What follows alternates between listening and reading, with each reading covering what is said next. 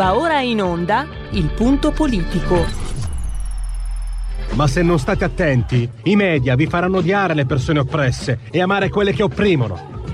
Malcolm X. C'è una radio, Radio Padania, che io capita qualche volta di ascoltarla ed è veramente una paura ascoltarla, una, c'è una rabbia, una, un odio che è totale e non si può nemmeno pensare a fare spallucce, pensare che questo odio, siccome è irrazionale, occorre in qualche modo dimenticarlo. Occorre in qualche modo farlo rientrare nel dibattito politico. E poi sguatteri del padrone un cazzo. Sguatteri del padrone un beneamato cazzo. Vi invito però ad ascoltare ogni giorno per 5 minuti Radio Padania Libera. Parliamo dell'intolleranza delle minoranze intransigenti, così le aveva eh, definite anni fa con eh, diciamo mirabile eh, previsione il filosofo Nassim Taleb. Sempre più aggressive. In Italia nei giorni scorsi abbiamo anche parlato Marco Gervasoni, Francesca Totolo, aggiungiamo il professor Marco Bassani, sospeso per un mese per un tweet che riportava una notizia eh, dagli Stati Uniti su Kamala Harris, la sapete la vecchia storia, Kamala Harris, eh, la giovane Kamala Harris, giovane reporter, giovane politica, giovane rampante anche, no? si poteva dire, eh, divenne l'amante del sindaco di Chicago che aveva 30 anni più di lei e da lì è scattato il trampolino, coincidenza, per carità sono coincidenze. Lui l'ha riportato e in Italia l'ha sospeso. Ma è andata peggio, pensate, a, un, uh, a uno scienziato che eh, il professor John Staddom, che è stato cacciato da un'associazione pubblica scientifica perché aveva ironizzato sul credo LGBT parlando di cromosoma Z, XYZ, l'asse cartesiano. Magari ironizzando ha detto qualcosa che esiste, sta di fatto che lo hanno cacciato questi eh, paladini delle minoranze. Mentre il colonnello, è qui e qui, francamente, la cosa si fa davvero preoccupante allora. Perché nel momento in cui il colonnello Matthew Lawmeyer è stato cacciato per aver denunciato la diffusione del marxismo, del pensiero marxista tra le forze armate statunitensi. E qui, eh, francamente, anche denuncia l'incostituzionalità di questi pensieri. E lì siamo davvero un, a un punto molto preoccupante. Ve lo dice uno che non è certo un anticomunista, anzi ho letto il, il, il manifesto di Marx, il capitale non ce l'ho fatta, troppo impegnativo per me. E, beh, persino mi era anche piaciuto il manifesto di Marx, ma cacciare un colonnello perché dice che tra le forze armate americane c'è pensiero marxista e cacciarlo, quello è fascismo o stalinismo, fate voi come vi pare. Con Francesco Borgonovo ne parleremo. Poi parleremo, non se ne è parlato abbastanza, invece c'è un forte allarme per la pirateria informatica, i cyber attack, gli hackers. Eh, pensate, qui in Italia non ho trovato riscontro nell'informazione, diciamo, significativo, eh, dei, degli hacker russi che colpiscono paesi eh, non, eh, non, di lingua russa, non russofoni, hanno boicottato, hanno sabotato il server della, uh, della, della pipeline, poi adesso Colonial Pipeline, che gestisce l'oleodotto più grande degli Stati Uniti. Questo ha creato difficoltà enormi per la distribuzione del carburante per auto, per trasporto automobilistico e aereo, ha bloccato praticamente l'East Coast, eh, ha, ha, fatto proclamare lo stato di allerta, di emergenza, tre stati degli USA, Virginia, Georgia e North Carolina, ha portato il costo del, del petrolio a eh, 6 dollari, no scusate, a 3 dollari il gallone, un costo così alto non si registrava da sei anni e mezzo. Alla fine ha dovuto cedere anche Biden e ha pagato 5 milioni di dollari di riscatto. Ma non è finita perché in Italia i cyber attack nel 2020 sono raddoppiati. aumentati del 33% i reati informatici e Luciana Lamorigese che non si preoccupa del, delle navi ONG però si preoccupa di questo e, e su questo probabilmente ha ragione eh, parla di attacchi portati con intenti geopolitici. E pensate che i bitcoin, dai, dei quali tanto si parla, nacquero nel 2009 dall'azione degli hackers di Satoshi Nakamoto e ne parleremo con un esperto come Alessandro Curioni. Mentre adesso tra un minuto parte, facciamo partire la sigla della terza pagina, anzi meno di un minuto, facciamo subito partire la, la, sigla della terza pagina perché andiamo a parlare della storia della seconda metà del Novecento, una storia che vede Leni, che vede Mattei, che vede le sette sorelle che vede insomma tanti aspetti, spionaggio, CIA, tante tante cose molto interessanti, tutte racchiuse in un libro che si intitola Ucciso Enrico Mattei. Ne parliamo subito, andiamo con la sigla.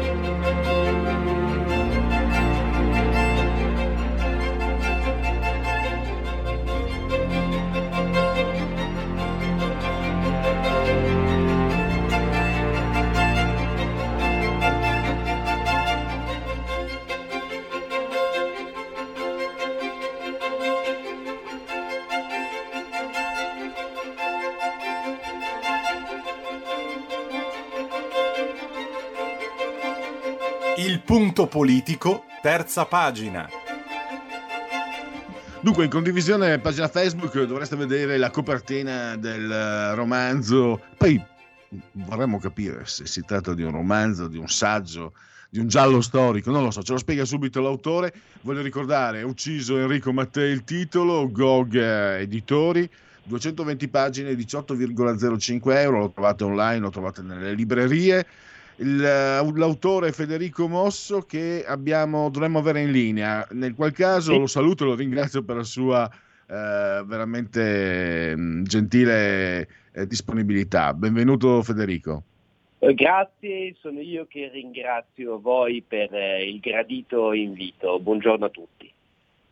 Allora, eh, le do subito la parola, Federico, per parlare di questo libro che ha trovato anche recensioni. Alessandro Gnocchi sul giornale, per esempio, lo ha eh, definito un, un, un, libro che non è. Infatti, sì, l'introduzione non era del tutto mia, no? ma non è un giallo, non è un saggio, è un libro complesso ma appassionante. Ecco, partiamo dal termine appassionante, partiamo anche dalla definizione e anche dall'ispirazione. Non è il primo libro che scrive Federico Mosso e mi incuriosisce anche come si arriva a voler ricostruire queste vicende che sono nella, diciamo, nella filigrana della storia italiana del, del, dopoguerra, vicende che non sono neanche mai state risolte, sono i grandi misteri su cui si basa l'Italia, tutto sommato. Ecco, sì, io è da parecchio tempo, da parecchi anni che avevo un po' il pallino su Enrico Mattei. Sono grande, mi considero un grande appassionato di storia, in particolar modo di storia del Novecento e la vicenda di Enrico Mattei e della sua morte violenta mi hanno sempre incuriosito anche perché è, una, è stato ed è ancora per certi versi eh, uno dei grandi misteri d'Italia. Eh, si è sempre partiti eh, all'indomani della morte di Mattei a considerarlo uno strano incidente aereo, un fatto misterioso, poi in realtà grazie alle indagini del bravo giudice Vincenzo Calia si è scoperto che di attentato si trattò perché sono rimaste alcune tracce inequivocabili di eh, esplosivo al plastico. Ecco, il punto di partenza è proprio questo, quindi noi sappiamo che Enrico Mattei è stato ammazzato, rimane però a stabilire una cosa importante, se sappiamo appunto che Enrico Mattei è stato ucciso, ma da chi è stato ucciso? Ed è qua che il compito ancora, ancora di più rispetto ai giudici, perché ormai la vicenda è passata ed è tanti anni fa, e, e, la, e responsabilità degli storici, eh, anche dei romanzieri se vogliamo, e anche dei curiosoni, come io mi considero, perché mi considero una persona molto curiosa, di andare a cercare di scavare senza magari scoprire delle prove sicure, certe, però già il fatto di parlarne, già il fatto di andare a riscoprire, a ripercorrere certi anni, eh, può essere utile per aprire nuove strade, insomma, eh, far ritornare il dibattito su un, su un, crimine, perché Enrico Mattei subì un crimine, perché lo ucciso, e che, eh, la, cui, la cui risoluzione, comunque soltanto il parlarne, è un, un fatto che può dare giustizia alla sua figura e alla sua opera incompiuta. Ecco, eh, Federico, mi incuriosisce, eh, è stato dato un nome e cognome, anche se, se, sono posticci, anzi due, Oreste Luciani e Umberto Malimberi, no? ex esatto. spia eh, fascista, collaboratore della CIA, eh, uno che resta a galla.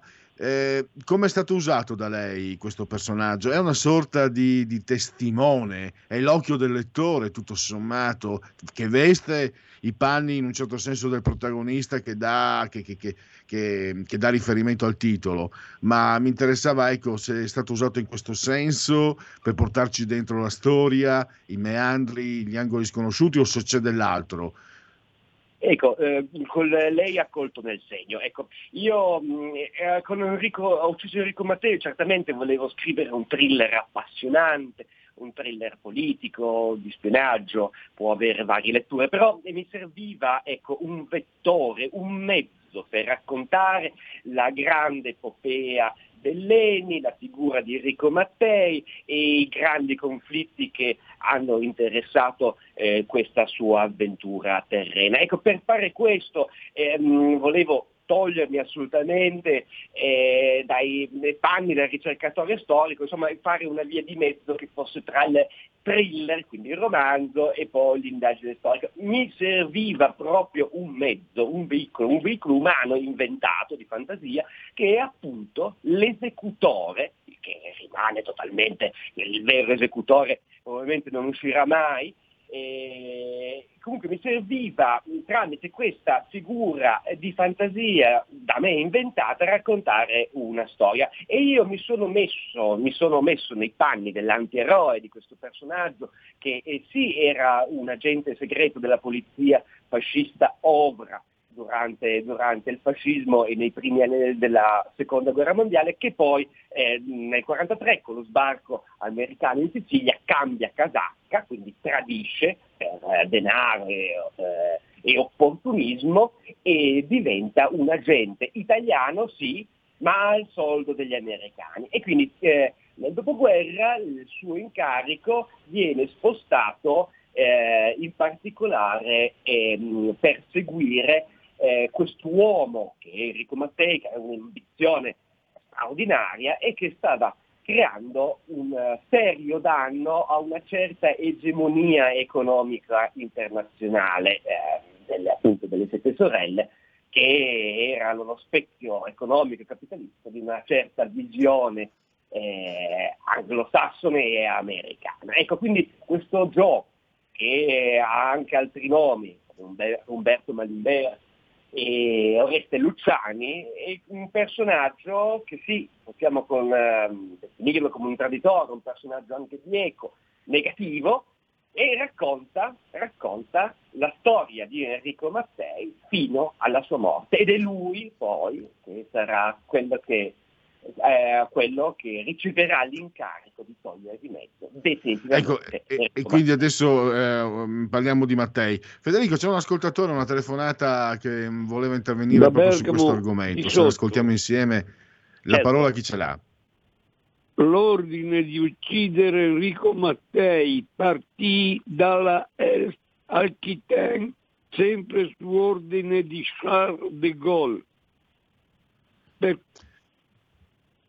Va bene, eh, ecco. grazie anche a, a, questo ascoltatore. C'era l'ipotesi, Federico, no? c'è l'ipotesi, si diceva nelle ricostruzioni ehm, che sia stata la Francia, si parlava anche dell'organizzazione terroristica OAS, l'organizzazione Armée Secrète.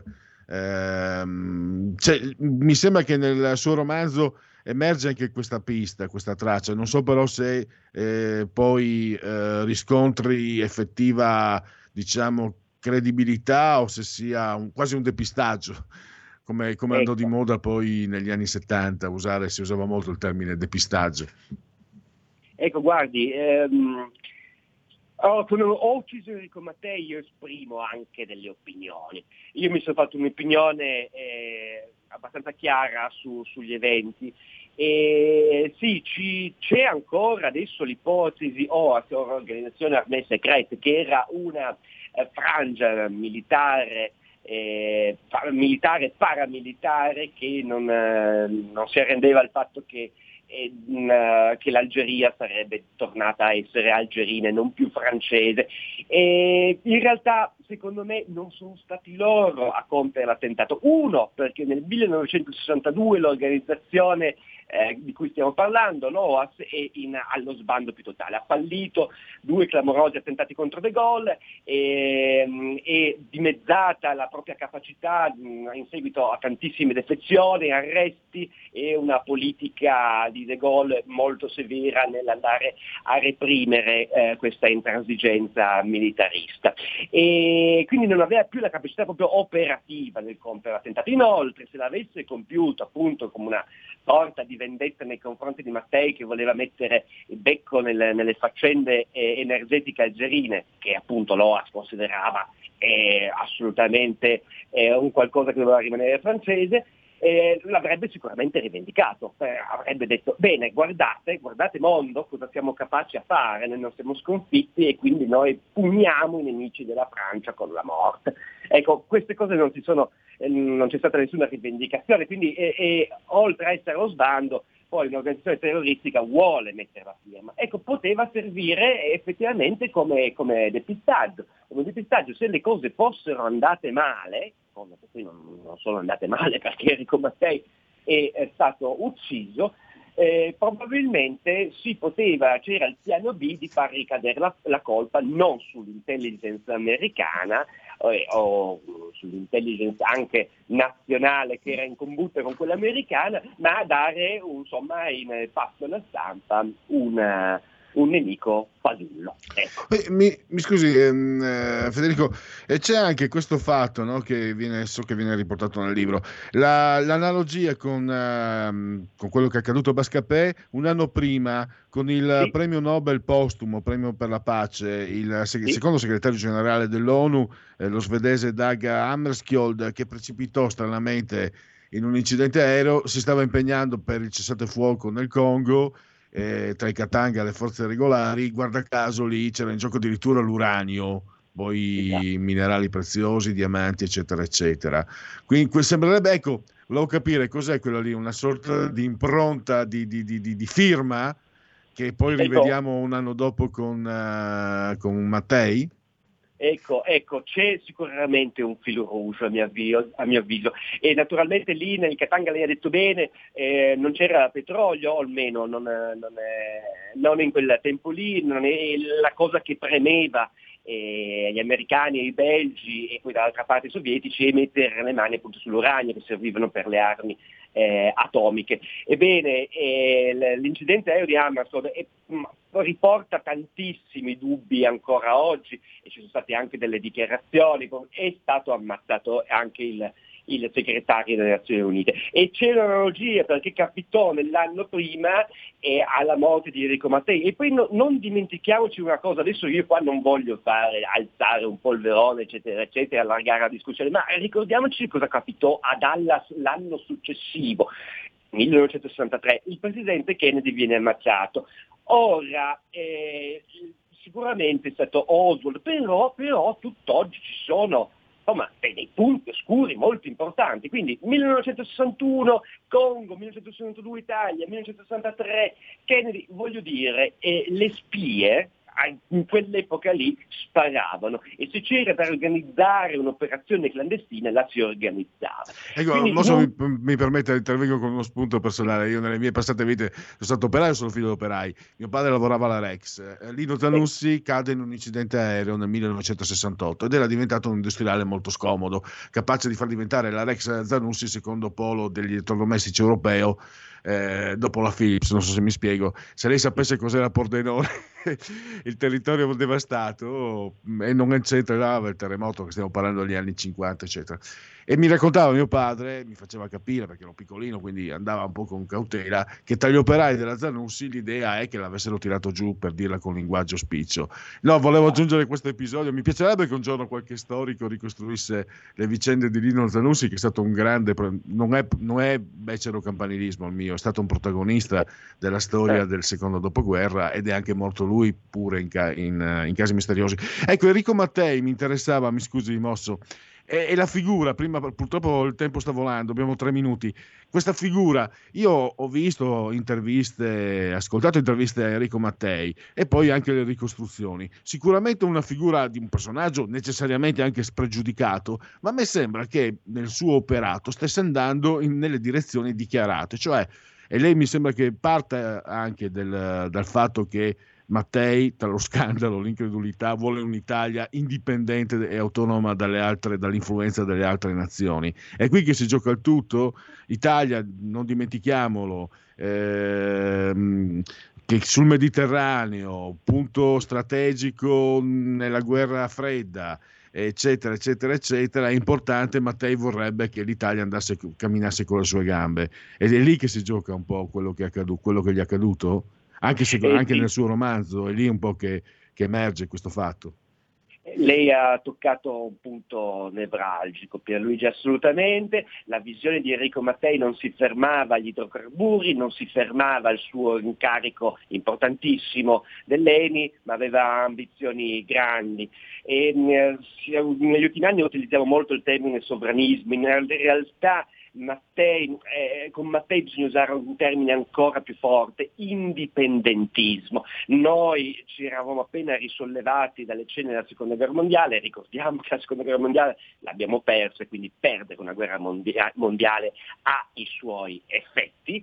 Ecco, in quel periodo lì di guerra fredda particolarmente accesa, um, ci fu questa figura importantissima di Enrico Mattei che diceva no, noi non siamo contro gli americani, ma non siamo neanche contro i sovietici, a noi interessa fare gli affari eh, se, con indipendenza, liberi. Ecco. E che quindi se eh, per esempio i sovietici offrono delle condizioni vantaggiose, perché non fare affari con loro? Ecco, in un periodo adesso noi dobbiamo sempre contestualizzare la storia, quindi considerare il 1962 come uno degli anni più pericolosi della guerra fredda, ricordiamo Cuba, eccetera, eccetera. Quindi i blocchi contrapposti erano pronti effettivamente a una terza guerra mondiale. E una figura come Enrico Mattei, che di comunista non, non era assolutamente comunista, ma che andava a rompere un po' questo equilibrio già deciso, eh, era visto con eh, grande preoccupazione. E, purtroppo siamo in chiusura. L'ultima domanda, cioè cosa viene colpito? L'operato di Mattei, perché era bravissimo, cioè era molto molto abile, o il fatto che, eh, non dico l'ideologia, il fatto che indicasse una terza via? Perché noi sappiamo che nel momento in cui spacchiamo no? eh, il terzo gode, dividi e timpera, eh, in cui spacchiamo bianchi contro neri e eh, poi c'è qualcuno che ci guadagna sopra. Lui indicava una terza via e questo che era particolarmente pericoloso, prima ancora forse che le sue azioni, cioè il fatto di, di fare mercato con russi, arabi, cioè l'importante è che guadagnasse l'Italia, no? e questo non andava bene agli altri ovviamente. E quello, cioè proprio la mente, prima ancora che l'azione di Mattei che faceva molta paura. Sì, ha detto assolutamente bene, eh, oltre a colpire l'uomo Enrico Mattei, cioè come uno stinato, eh, un, sembra quasi un condottiero, ecco, un condottiero, quasi un, un principe eh, rinascimentale, sì, addirittura sembra forte come, come, come, affermazione, ma era così, davvero un, un grande condottiero industriale, oltre a com, eh, colpire lui che era odiato, inviso da tanti nemici si è colpita proprio un'idea, una visione che, che noi probabilmente in quel periodo lì non potevamo permetterci.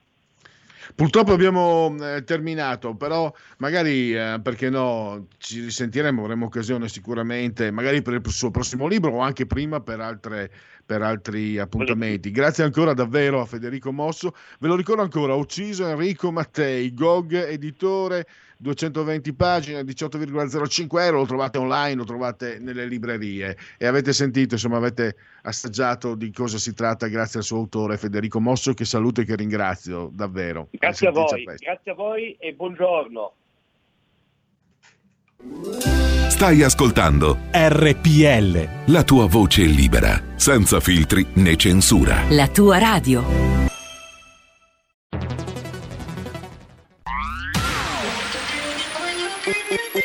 Un suono così non l'hai mai sentito baby Da Plus molto più di quello che credevi Programmi, musica, multimedialità Da Plus suono nuovo di alta qualità Digital Radio Il suono perfetto DAB Plus Anche RPL, la tua radio, è in Digital Radio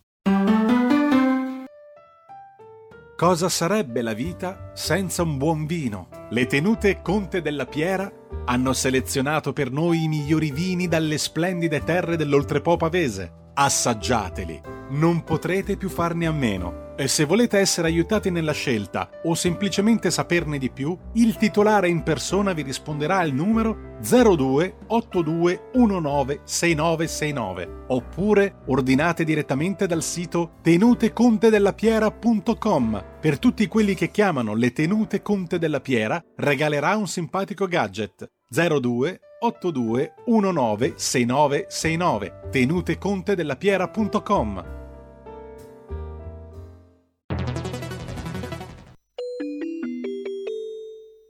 2 per 1000 alla Lega. Sostieni la Lega con la tua firma. Scrivi il codice D43 sulla tua dichiarazione dei redditi. Assegnare il tuo 2 per 1000 al codice D43, D43, D43 non costa nulla. Aiutaci ad aiutarti. Il tuo supporto è prezioso. Ricorda, D43 per il tuo 2 per 1000 alla Lega di Salvini. Porta con te ovunque RPL la tua radio. Scarica l'applicazione per smartphone o tablet dal tuo store o dal sito radiorpl.it. Cosa aspetti?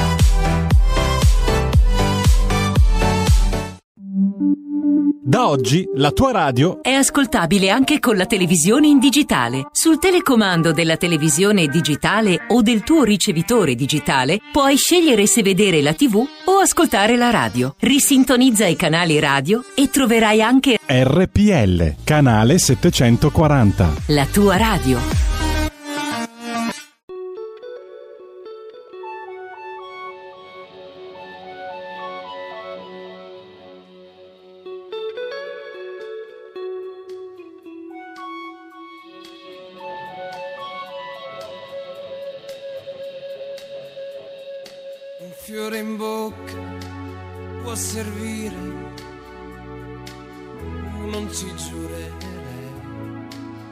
Dove voli farfallina, non vedi che sono qui, come un fiore, come un prato, fossi in te mi appoggerei per raccontarmi, per esempio come vivi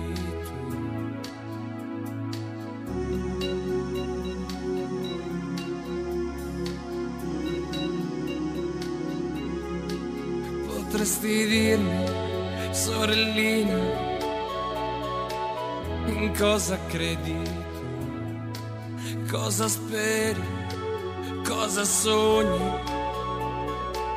Da grande che farà? se ti blocchi contro il vento, lo spingi più che puoi. Che paura, certe notti senti sola, ma così sola da, da non poterne più. Se hai bisogno d'affetto, se ne hai bisogno come me. Se hai bisogno d'affetto, di qualcosa che non c'è.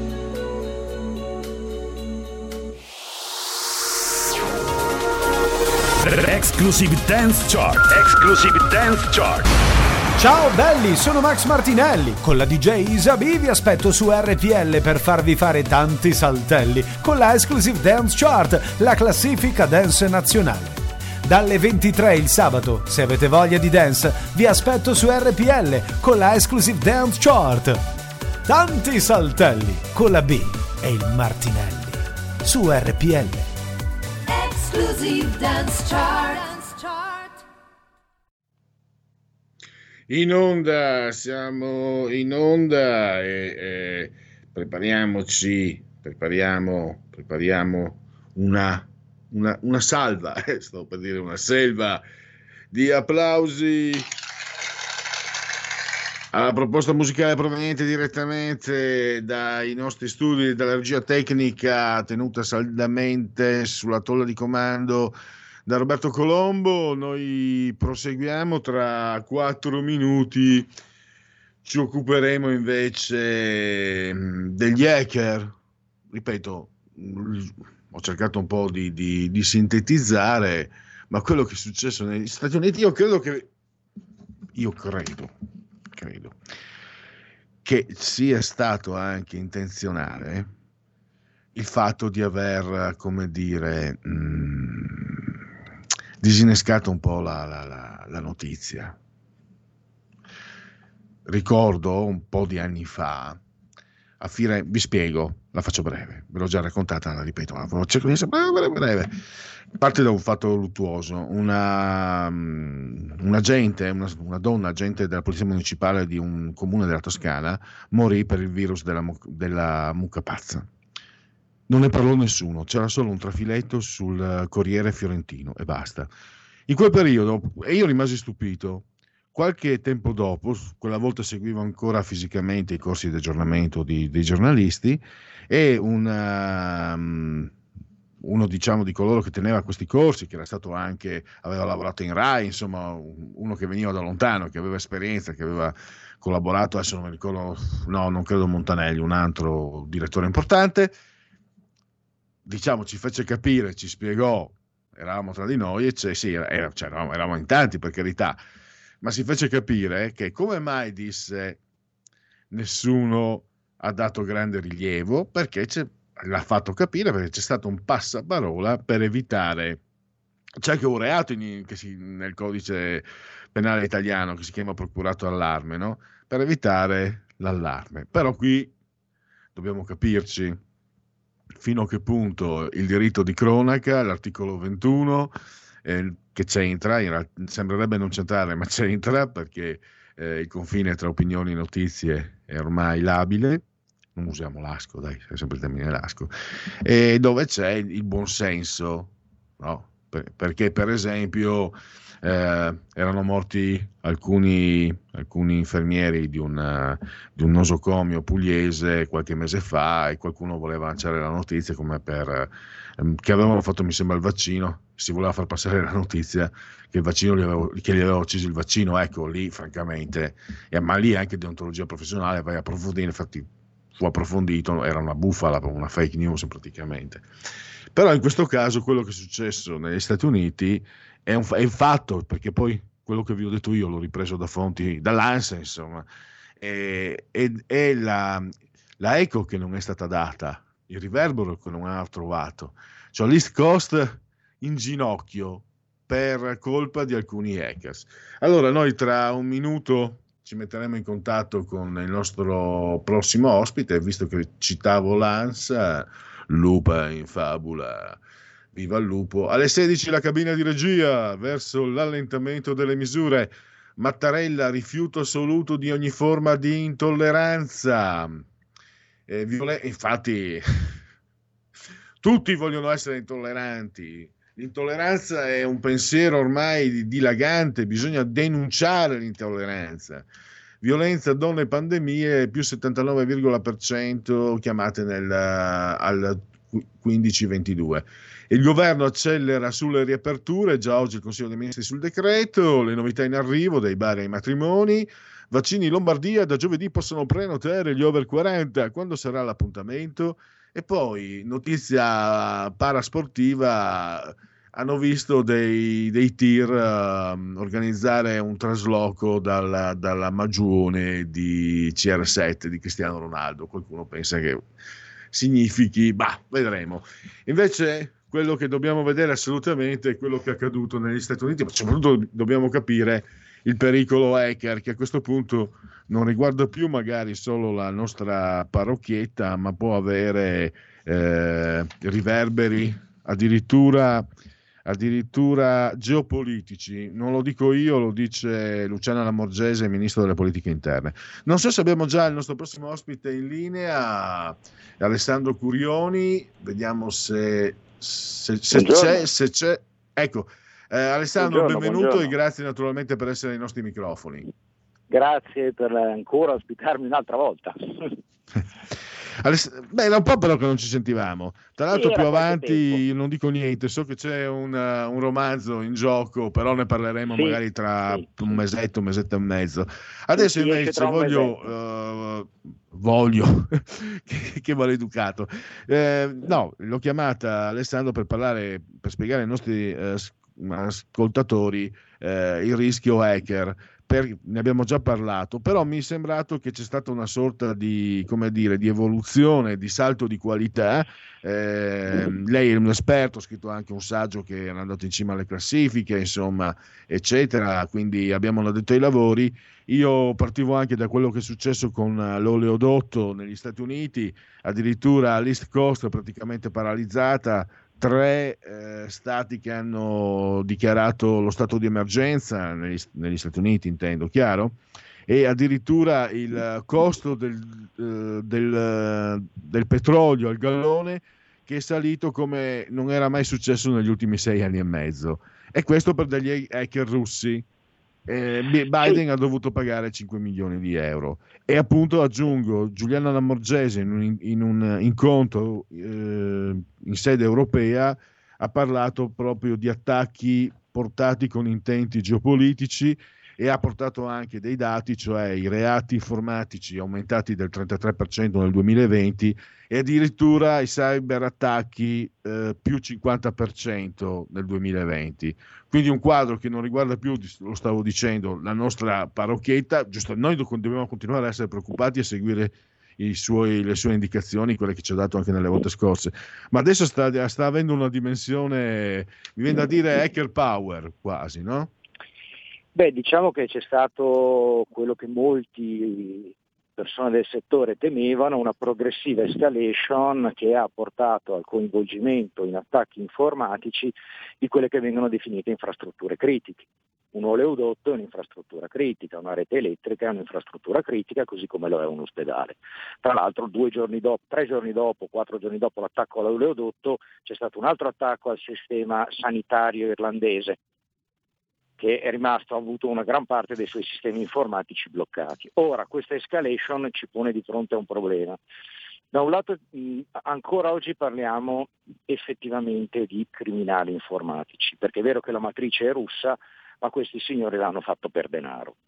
È altrettanto vero che un attacco di questo tipo dimostra molto chiaramente che se riescono a farlo, fatemi dire, dei criminali privati, cosa potrebbe fare un criminale di Stato se dovesse, con i mezzi a disposizione di uno Stato, scatenare un attacco di questo tipo, in cui non ci sarebbe la possibilità di pagare e riottenere. Ci sarebbe semplicemente il fatto di un danno che deve essere in qualche modo gestito, né più né meno come se fosse stato un bombardamento. Tra l'altro lo scenario si fa ancora più inquietante se pensiamo che come dicevo, dei criminali privati riescono ad avere accesso a queste tecnologie con questa facilità, il timore grosso può essere quello che domani queste stesse tecnologie siano accessibili per esempio a gruppi terroristici. e allora si aprono altri scenari geopolitici che possono essere estremamente pericolosi. In buona sostanza quello che sta succedendo è che il tema della cosiddetta cyber security sta emergendo come un, un, un problema con cui dovremmo confrontarci per, per gli anni a venire. Complice il fatto che non è che i piani di digitalizzazione rallentano, anzi stanno accelerando vorticosamente, basta pensare quanta parte del recovery fund che viene assegnato all'Italia verrà proprio investito in queste tecnologie e qui sarebbe una bella idea se si pensasse a una proporzionalità tra la quota parte che deve andare in innovazione e la quota parte che deve andare in sicurezza per mettere in sicurezza questa innovazione. Perché se no oggi è l'oleodotto, domani è una rete elettrica e se noi restiamo senza elettricità per due o tre giorni torniamo al Medioevo. Ecco, infatti, Quindi, eh, mi scusi, mh, la Morgese, tra le altre cose, diceva anche, eh, dava l'allarme anche per il corretto funzionamento dell'amministrazione pubblica e delle istituzioni, perché anche quello potrebbe creare problemi ah beh, certo, se, pensiamo, enormi. se pensiamo allo sforzo che ha dovuto fare il sistema sanitario irlandese per mantenere comunque il, in piedi il programma di vaccinazioni, con una parte del sistema informatico compromesso, è chiaro che in una situazione così diventa ancora più critico. È per quello che un timore forte che oggi tutti dovremmo avere e che dovrebbe essere una delle prime preoccupazioni degli Stati stessi è quello di temere una recrudescenza del terrorismo che magari non potrà andare in giro a mettere le bombe sugli aerei, ma forse potrebbe mettere bombe molto più potenti senza neanche muoversi da dove si trovano. Quindi eh, mm, è... Dal suo, dal suo, punto di vista eh, sono preparati, si, si pensa subito no, all'intelligence, eccetera, così come per il terrorismo, quello tradizionale, eh, si pensa ad azioni adeguate al tipo, alla tipologia di, di, criminale, di nemico che si sta affrontando. Per quel che si può capire, eh, siamo in uno stato, in uno stadio, chiedo scusa, iniziale per cui dobbiamo aspettarci ancora eventi, eventi critici e ancora un po' impreparati, sono ancora un po' impreparate le strutture, non parlo solo in Italia, a livello mondiale, cioè gli Stati Uniti, l'East Coast in ginocchio, eh, no, no, fa, ma è, ti dà da pensare. siamo ancora un po' impreparati, ma soprattutto c'è proprio una, un tema di fondo di cui ho parlato in uno dei miei libri. Cioè, il tema vero è che in caso di attacchi terroristici di questo tipo e di questa natura, che vanno a colpire quel tipo di infrastruttura, non è che a difendere quel tipo di infrastruttura c'è la polizia, c'è l'esercito, ci sono le forze speciali, eh, c'è l'intelligence eh, o, o, o, comunque apparati specializzati dello Stato. No, la prima linea difensiva è fatta da privati cittadini, cioè i responsabili della sicurezza cyber di queste grandi aziende. Quando si è bloccato l'oleodotto, i primi che hanno affrontato la crisi non è stata l'FBI, è stato il capo della sicurezza della, uh, uh, della pipeline, lui che si è confrontato con questa minaccia, dopodiché ha coinvolto, ma in una fase successiva, le forze dell'ordine. Quindi eh, c'è un po' questo problema che abbiamo delle infrastrutture da cui dipende la nostra vita di tutti i giorni, che sono gestite e in molti casi anche bene ma con grande fatica da personale privato e noi sappiamo che comunque un'azienda alla fine la riga dei conti la deve tirare, cioè a un certo punto i conti devono tornare e quindi anche la spesa soffre di eventuali contrazioni del mercato, cioè queste aziende devono fare degli utili per stare in piedi. Quindi c'è anche questo ulteriore elemento. È per quello che io sostengo la teoria che quando si fa un investimento in nuove tecnologie ci deve essere una quota parte vincolata al tema della sicurezza di queste nuove tecnologie. E ripeto, parlo dell'IoT, parlo della digitalizzazione delle reti elettriche, parlo domani dell'utilizzo dell'intelligenza artificiale. Cioè, non pensarci un po' come immaginare un'auto e non immaginare che abbia un impianto frenante. Stavo pensando anche alla situazione pandemica che stiamo tuttora vivendo, anche se adesso sembra che un po' si stia allentando. E offre, abbiamo già detto, visto anche con lei, Curioni, che offre no, degli spazi, cioè il fatto che sempre più persone siano connesse 24 ore al giorno, quindi dà degli spazi Eh, che, che, altro, che, altre situazioni critiche potrebbero nascere da, da questo quadro? Ma allora, eh, sicuramente il tema dell'iperconnessione pandemica è, è, faccia dire, proprio è stata la, fatemi dire, per il mercato del crimine la ciliegina sulla torta, nel senso che in definitiva si sono trovate le loro vittime appiccicate al monitor eh, per 16 ore al giorno, come se un borseggiatore di metropolitana avesse tutta Milano che gira in metropolitana per 16 ore al giorno, tutti gli abitanti di Milano. Eh, eh, il gioco facile. Dall'altra parte eh, la pandemia ovviamente sta creando molti problemi a molte aziende, molte aziende finiranno per tagliare i budget e il taglio dei budget potrebbe colpire laddove si presentano maggiori rischi. Per esempio nell'ambito del spingiamo sulla digitalizzazione perché produce eh, più PIL, più risorse, più lavoro, ma parallelamente non investiamo sulla sicurezza perché la percepiamo come un costo. Risultato finale rischiamo di trovarci magari migliaia di aziende sovraesposte sul web ma senza avere quei presidi che sono il minimo sindacale per poter stare decorosamente tranquilli. Quindi si crea un circolo in qualche modo vizioso a cui poi può diventare molto complesso uscire, soprattutto in un paese come l'Italia dove il tessuto produttivo è fatto da piccole e medie imprese, piccole e medie imprese che su questo tema soffrono per ragioni dimensionali di una certa arretratezza. Pronto? Non la sento più. Pronto? Pronto? sente? Ecco, adesso sì. l'ho tornato a sì, sentire. Sì, dicevo, quindi è, è un po' questo il tema. Il tema gli altri rischi sono questi, che la pandemia porti con sé questi effetti collaterali eh, che poi diventano a lungo termine molto problematici. Siamo ancora, siamo ancora un po', mi sembra, nella, nello stadio del um, eh, quando ti tocca, te ne accorgi quando ti tocca, no? Eh, succedeva anche con le prime esperienze con gli antivirus del computer. No, a me non serve, figuriamoci, a me non serve no, una volta certo. che ti entrava un virus e, e, perdevi tutto, andavi subito a prenderti il dischetto antivirus. E siamo eh, ancora um, a, a, a, livello macro, di macrosistema, siamo, siamo ancora lì, oppure insomma c'è un po' più di, eh, dire, di cultura della, della, sicur- della cybersicurezza? Allora, lentamente, ma molto lentamente, sta emergendo il tema. Adesso per fare cultura, io, eh, eh, il grande sforzo che dovrebbe fare un paese come il nostro è quello di portare il tema della sicurezza digitale insieme a quello dell'educazione digitale nelle scuole, perché ancora oggi nel 90% dei casi è l'elemento umano che viene utilizzato, l'anello debole della catena che viene utilizzato per, per, colpire anche le infrastrutture critiche.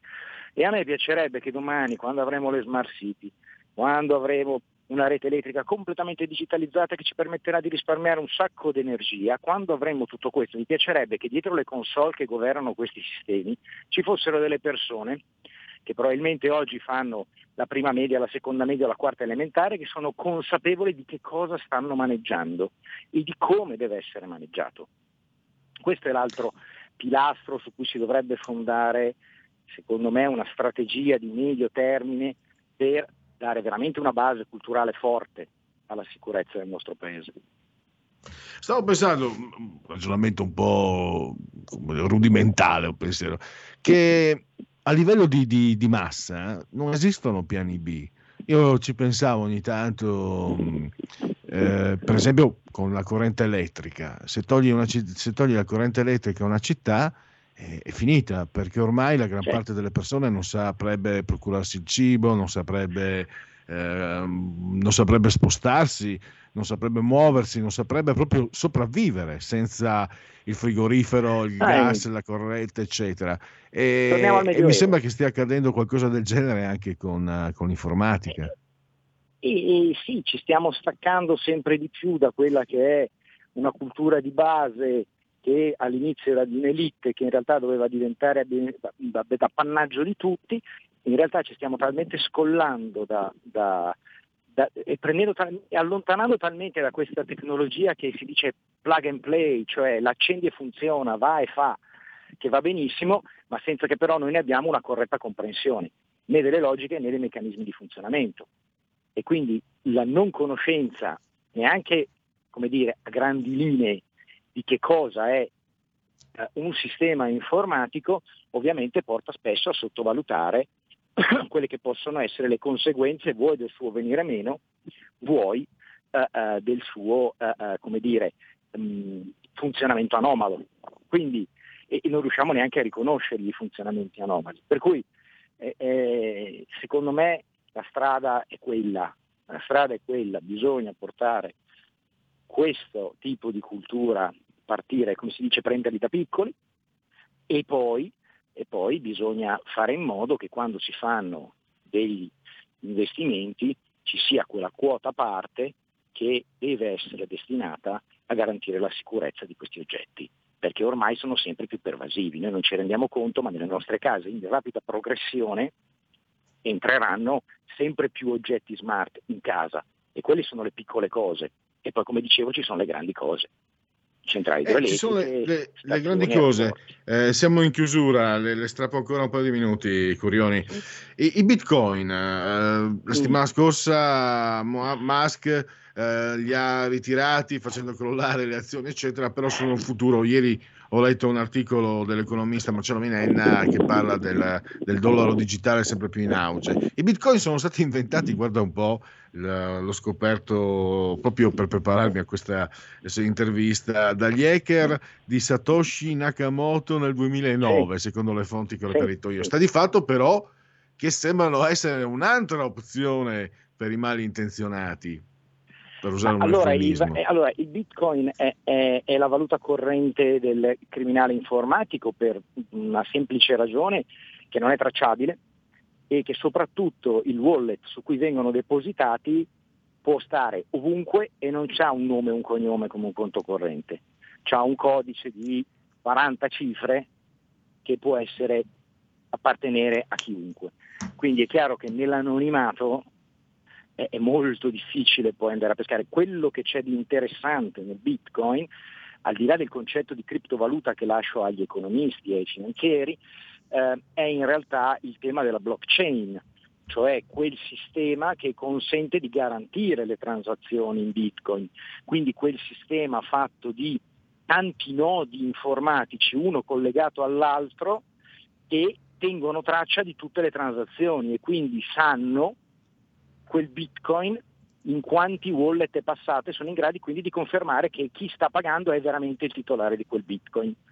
E questo è, un, è una sorta, mi faccio dire, di notaio informatico su una scala vastissima. È evidente che in questo caso una tecnologia di questo tipo può essere, avere molte applicazioni anche in ambito di sicurezza, per esempio per garantire la correttezza delle informazioni. Perché? Perché migliaia di nodi, centinaia di migliaia di nodi distribuiti, è chiaro che sono difficilmente violabili da qualcuno che volesse compromettere eh, eh, delle informazioni. Quindi ha delle applicazioni molto significative potenzialmente e può essere uno strumento molto utile. Io non, non sono contro la tecnologia, ma sono assolutamente per un uso consapevole e cosciente della tecnologia. Bene, direi che allora siamo arrivati al termine. Eh, grazie ancora ad Alessandro Curioni per, eh, per averci dato questa lettura di, di, di, un fatto, di una situazione così mm, preminente nella nostra realtà, magari anche sottovalutata. Ecco, al volo, le sembra che l'informazione un po' eh, stia sottovalutando? Io dicevo, la, il fatto del golfo, dell'oleodotto statunitense non ha avuto un riverbero mediatico. Non ho capito bene se sia per non creare allarme o se sia per sottovalutazione. Lei da esperto come vede l'informazione nei confronti di questo fenomeno? Io, io credo che, eh, eh, che, spesso e volentieri anche chi fa informazione, come, tu, come tante altre persone, soffre dello stesso problema di scarsa consapevolezza cioè non tutti sono come lei che stiamo qui 20 minuti a parlare di questi argomenti.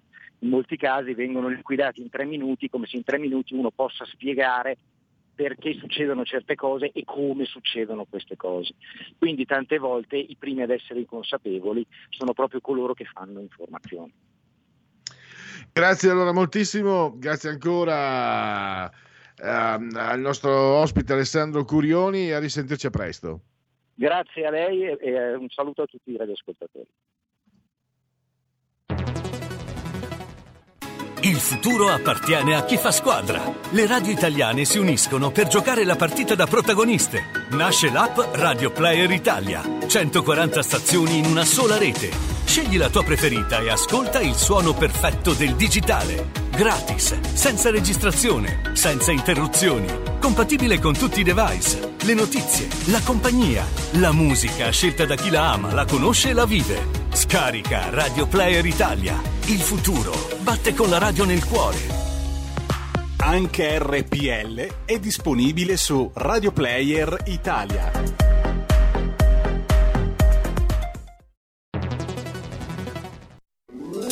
Stai ascoltando RPL. la tua voce libera, senza filtri né censura. La tua radio. Corrado Augias, intervista Giovanni Falcone, 1991. Contro la mafia, ciò che serve più di tutto è la professionalità. Dottor Falcone, se lei potesse oggi essere ah, per assurdo il Parlamento e il capo dell'amministrazione, che cosa sceglierebbe? Norme, leggi più che facilitino il suo compito oppure più mezzi, più strumenti investigativi, più soldi, più, più aiuto pratico?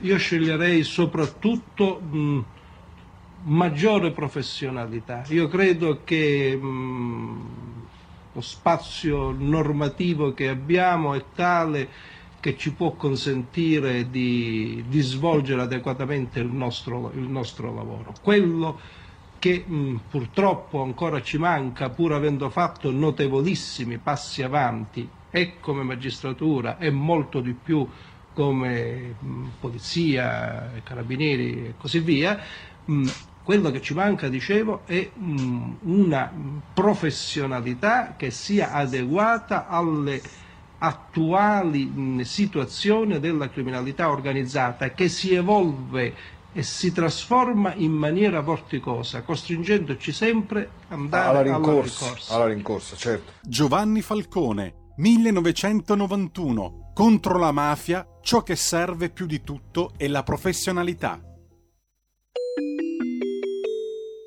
2 per 1000 alla Lega. Sostieni la Lega con la tua firma. Scrivi il codice D43 sulla tua dichiarazione dei redditi. Assegnare il tuo 2 per 1000 al codice D43, D43, D43 non costa nulla. Aiutaci ad aiutarti. Il tuo supporto è prezioso. Ricorda, D43 per il tuo 2 per 1000 alla Lega di Salvini. In quanti ti promettono trasparenza, ma alla fine ti ritrovi sempre con il bollino rosso e non puoi dire quello che pensi. RPL, la tua radio. Non ha filtri né censure. Ascolta la gente e parla come la gente.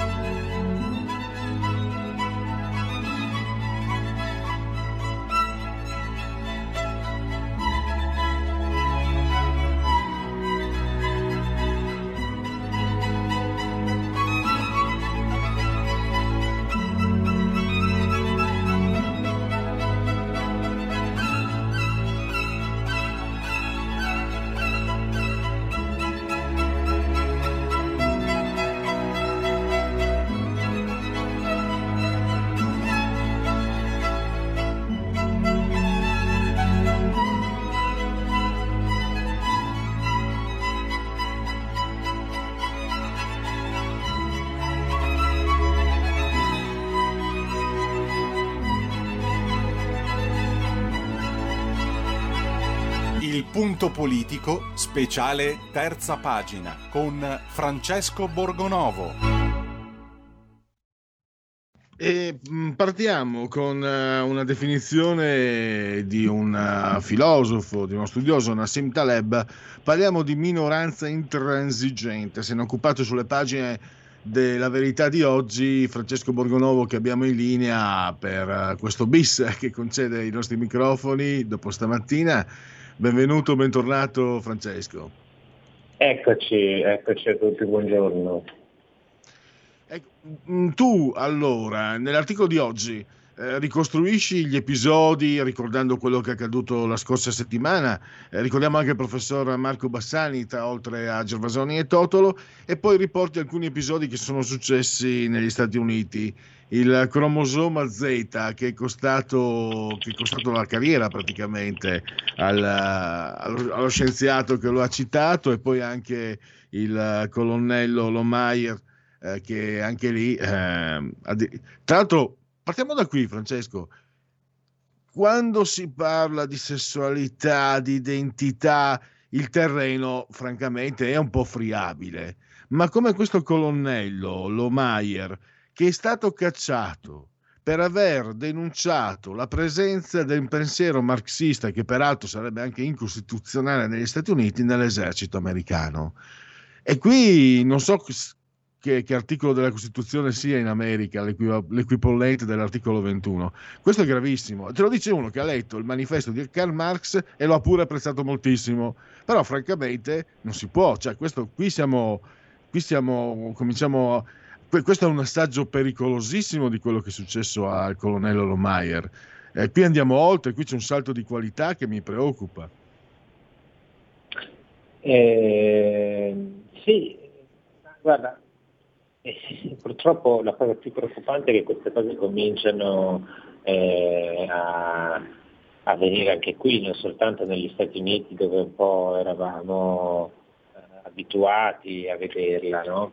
A vedere queste censure e il fatto che continuino a verificarsi è sicuramente inquietante, ma noi pensavamo che politicamente corretto fosse appunto una follia tutta americana, invece purtroppo sta arrivando di gran carriera anche qui e ehm, in questo caso cioè, eh, noi parliamo, io ho fatto l'esempio non solo di Romaia che è uno che insomma, è uno studioso, cioè, per gli studiosi, per gli accademici, i professori universitari, eh, la libertà di espressione è fondamentale, cioè se tu come studioso, scienziato non ti puoi esprimere liberamente anche andando a toccare argomenti spinosi, scivolosi, friabili, come dici tu, eh, se non lo puoi fare allora è finita la libertà di ricerca. Cioè noi qui eh, non passa giorno senza che noi ci sia qualcuno che eh, come dire, ah, tesse l'elogio della scienza, quanto è importante la scienza contro la superstizione medievale dei sovranisti, e poi dopo che scienza è quella che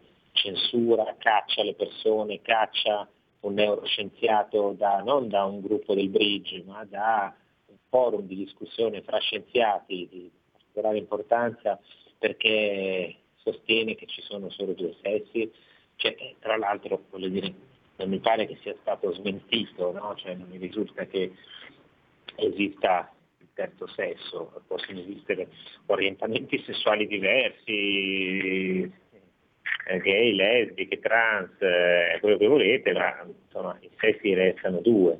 Quindi eh, stiamo veramente prendendo una deriva veramente molto, molto, molto pericolosa. Ecco, mh, la, la dittatura delle minoranze. Stavo pensando, eh, Francesco, che magari eh, noi la chiamiamo la tirannia delle minoranze, vista dal loro verso potrebbero risponderti che invece è l'oligarchia dei migliori. No, se tornassimo a leggere magari il principe di Machiavelli, che insomma che i migliori comandino, rientra nella logica delle cose. Loro di sé danno questa impressione quando scrivono, quando parlano, quando cioè che dopo lo siano è un altro paio di maniche. Però che loro si sentano, eh, ne abbiamo già parlato tante volte, non, non solo una certa superiorità eh, culturale, ma anche non- la destra non ha un intellettuale da 300 anni, addirittura, ma anche morale. Eh, è, è, dura quando, è dura scalfire questo, questo, convincimento quando poi viene sostenuto da, dalle vere elite, quelle che hanno i soldi che, e che hanno tutto il laggio, il comodo di avere questi, questi fenomeni a loro disposizione che creano cortine fumogene e ci impediscono di vedere vera, il vero oggetto di, del contendere. No? Quante volte io insisto, ormai è diventata la mia malattia. Abbiamo accettato tutti la parola coprifuoco come se fosse normale, abbiamo accettato eh, molte cose, eh, forse, forse, distratti da queste discussioni che francamente sono, eh, sarebbero da evitare, ma purtroppo loro portano agli onori della cronaca. Eh, allora, i migliori, eh, d'altronde uno di loro, uno da quale partito, Palmiro Togliatti, ma cioè, era, era il migliore. Guarda, la teoria, io ho un po' sfruttato, confesso, la teoria di Taleb.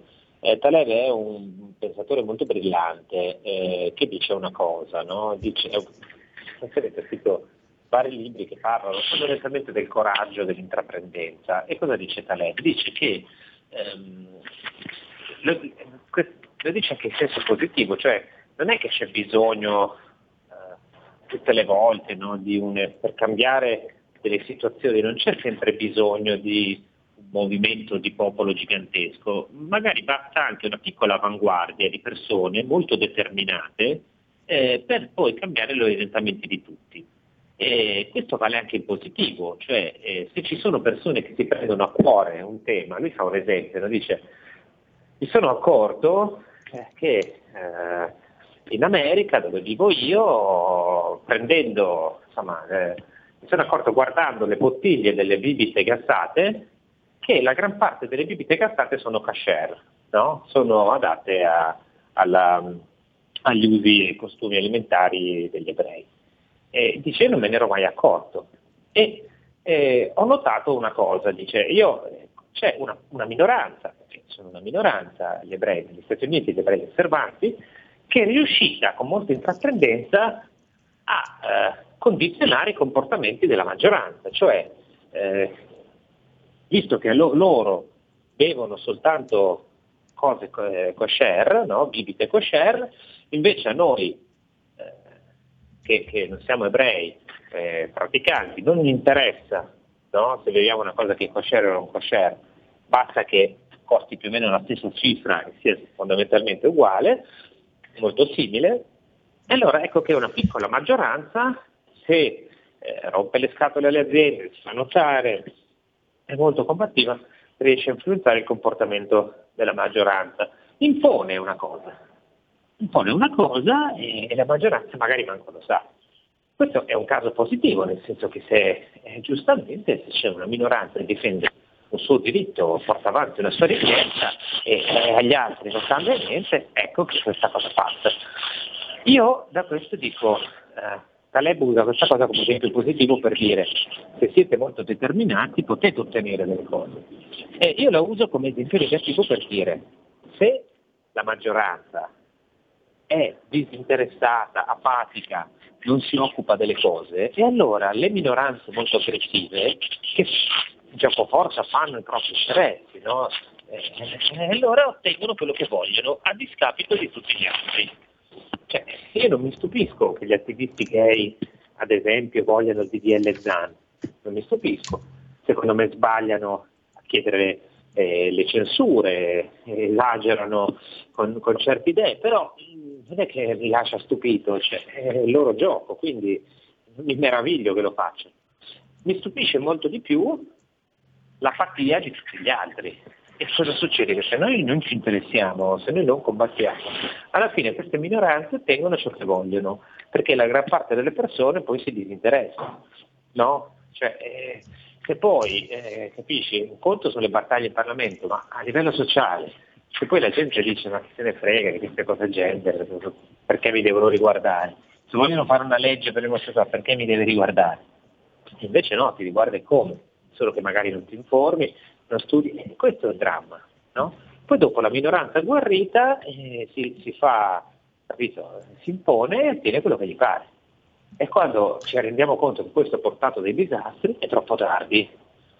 E questo è il punto a cui stare attenti, no? Cioè più che l'aggressività degli altri, dobbiamo avere paura della nostra apatia. Infatti tu eh, registri questo, mh, eh, il fatto che il eh, cardinale, ehm, adesso mi sfugge il nome, il cardinale abbia un po' ceduto, no? ha detto no, beh, ma in fin dei conti la legge Zan eh, bisogna un po' riscriverla in alcune parti e tu invece spieghi come cioè, non si possa avere questo cedimento, quindi la Chiesa che dovrebbe essere parte terza e rappresentare determinate visioni della famiglia, eh, invece si è messa a 90 gradi. Ops, non volevo dirlo. Comunque sta di fatto la Chiesa che tra l'altro è oh, un, un organismo gravemente malato, corrotto, la pedofilia, gli affari. Pensa che è emerso nei giorni scorsi che le- la- il Vaticano aveva azioni in, eh, in fabbriche che producevano i preservativi.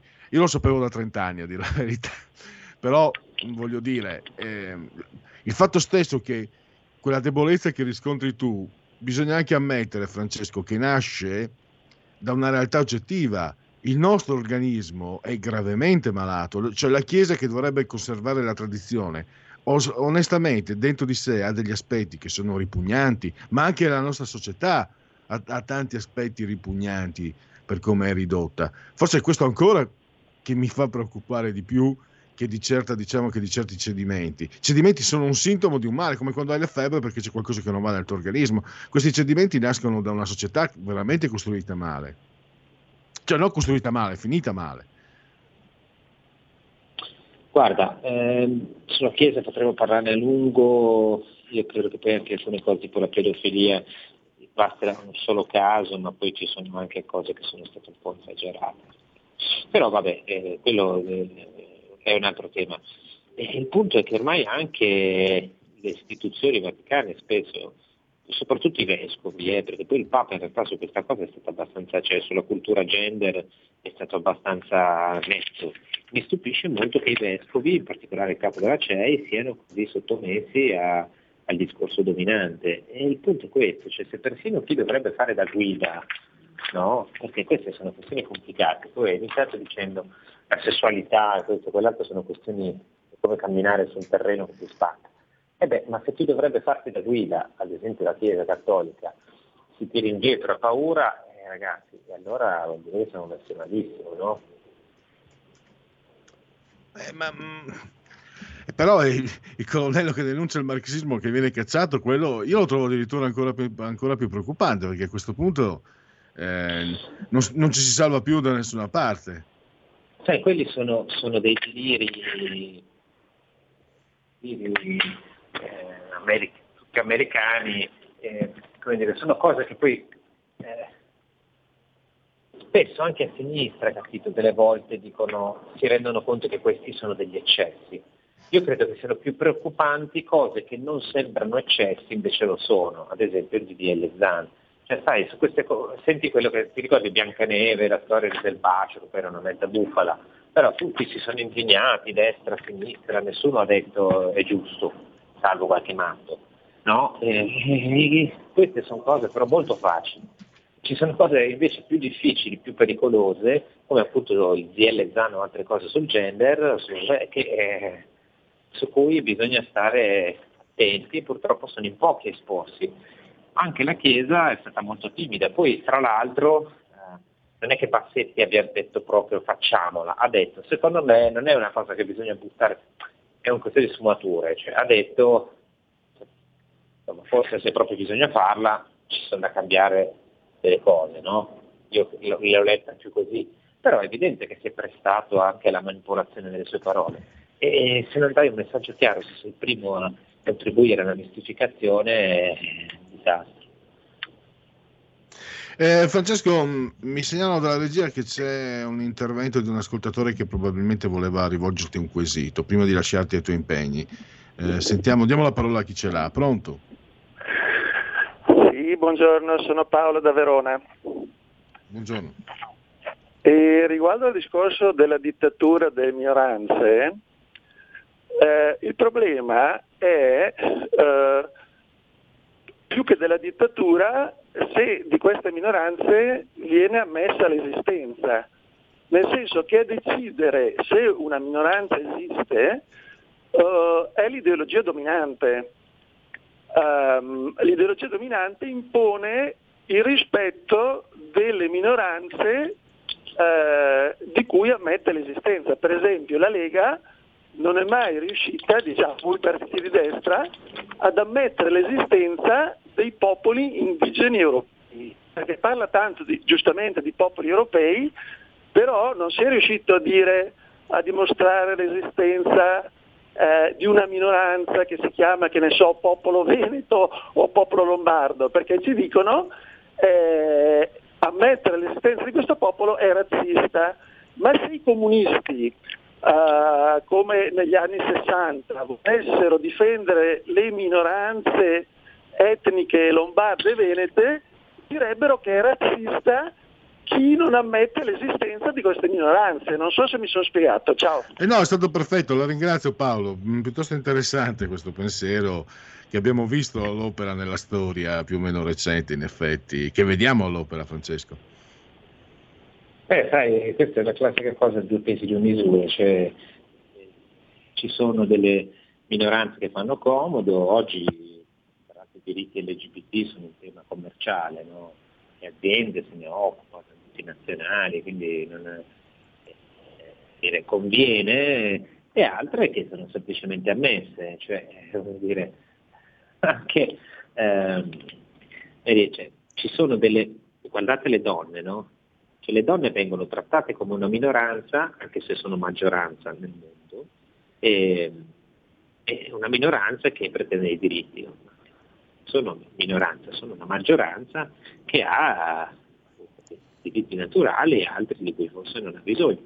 Eh, però, Francesco, scusami, prima di lasciarti c'è un'ultimissima telefonata. La parola chi ce l'ha, prego la sintesi perché Francesco ha degli impegni. Pronto? Buonasera Simone da Treviso, ciao Pierluigi, buonasera Borgonovo. Eh, ascoltavo la, il giudizio, diciamo così, le, le, le, le opinioni sul discorso della Chiesa che peraltro condivido, però mi faccio una domanda, mi facevo una domanda mentre vi ascoltavo ed è questa.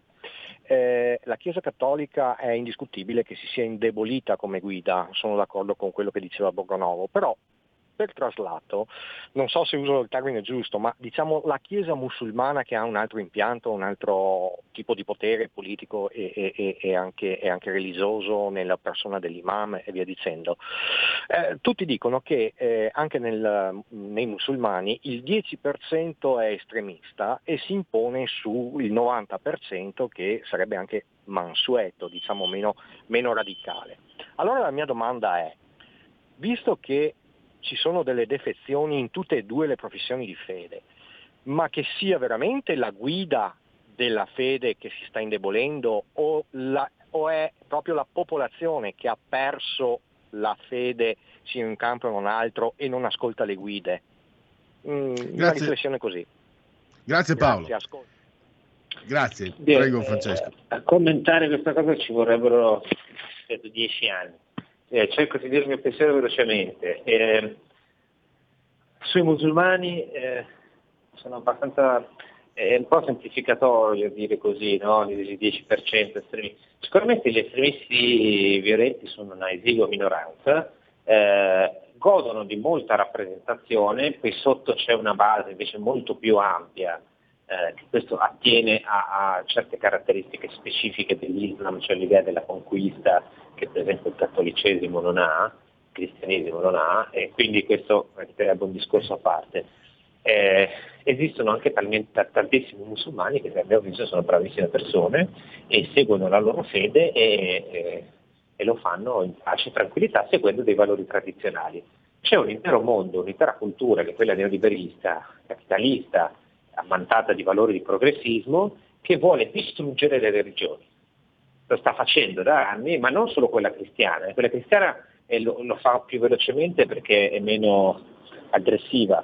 E quella islamica eh, la, lo fa con più fatica, anche per un motivo, perché eh, il mondo islamico, il mondo musulmano è un mercato gigantesco eh, a cui si possono vendere delle cose. Eh, però non è che il capitalismo dire, preferisce l'Islam perché sì, per motivi ideologici.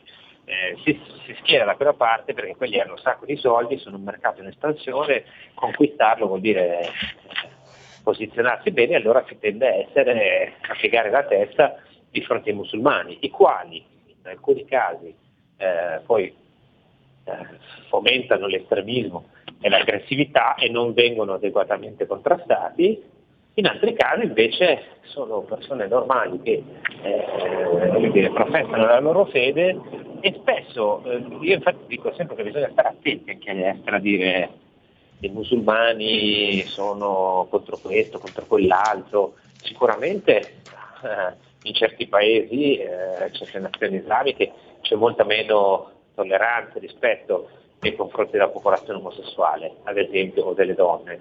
Eh, e credo che siano cose che dovrebbero cambiare, do- ma dovrebbero cambiare in quei territori con, con insomma, un lungo processo culturale partendo dalla base. Eh, bisogna stare attenti però a dire che tutte le cose, le rivendicazioni tradizionalistiche che hanno ad esempio gli islamici, eh, siano da condannare, cioè è sbagliato presentarli come arretrati, ecco, perché poi ehm, sono le stesse cose che vengono riproverate ai cattolici. Cioè lo scopo del, di questo sistema non è quello di, di far emergere, far vincere l'Islam ai danni del cattolicesimo, quella è una cosa secondaria che sta avvenendo adesso. Lo scopo è distruggere tutte le religioni e imporre un'unica religione che è quella del profitto, del capitalismo elevato a fede. Questo è. È per questo che eh, ci sono alcune minoranze che hanno il vento in poppa e fanno, cioè, oggi perché c'è tutta questa attenzione sui temi LGBT, ma voi pensate che alle multinazionali che, che sostengono queste cause pagano i gay pride e gliene freghi qualcosa dei diritti? Ma assolutamente no. Stanno semplicemente cercando una nicchia di mercato. Lo scopo è dividere il mondo in tante piccole minoranze e fornire a ciascuna i suoi prodotti e fare in modo che queste minoranze non siano troppo aggressive. Cioè tu, anche come islamico, vai bene solo finché sei l'immigrato musulmano, poverino, no? E bisogna dire l'Islam è una religione di pace, quando comincia a essere uno che invece dice no, io il matrimonio omosessuale non lo voglio, eh, io resto fedele come certi sufi anche che non hanno, sono mai stati estremisti, o certi sciiti che non hanno fatto mai attentati eh, in Europa, eh, a quel punto anche loro cominciano a diventare fastidiosi, capito? E così funziona la logica, cioè tu vai bene come minoranza se eh, non rompi troppo le scatole ti sottometti a questa logica. In questo caso il mondo LGBT, il mondo arcobaleno è perfetto, perché si basa proprio sulla stessa logica del capitalismo, cioè noi possiamo, vogliamo i figli, li compriamo, ce li possiamo permettere, li compriamo. E questa è la realizzazione perfetta del sistema neoliberista. Benissimo, allora ti ringrazio, grazie a Francesco Borgonovo, lo potete riascoltare domani qui sempre al punto politico di RPL e leggere naturalmente sul quotidiano La Verità come sempre. Grazie ancora e a domani. Grazie, grazie a tutti domani. Porta con te ovunque RPL la tua radio. Scarica l'applicazione per smartphone o tablet dal tuo store o dal sito radiorpl.it. Cosa aspetti?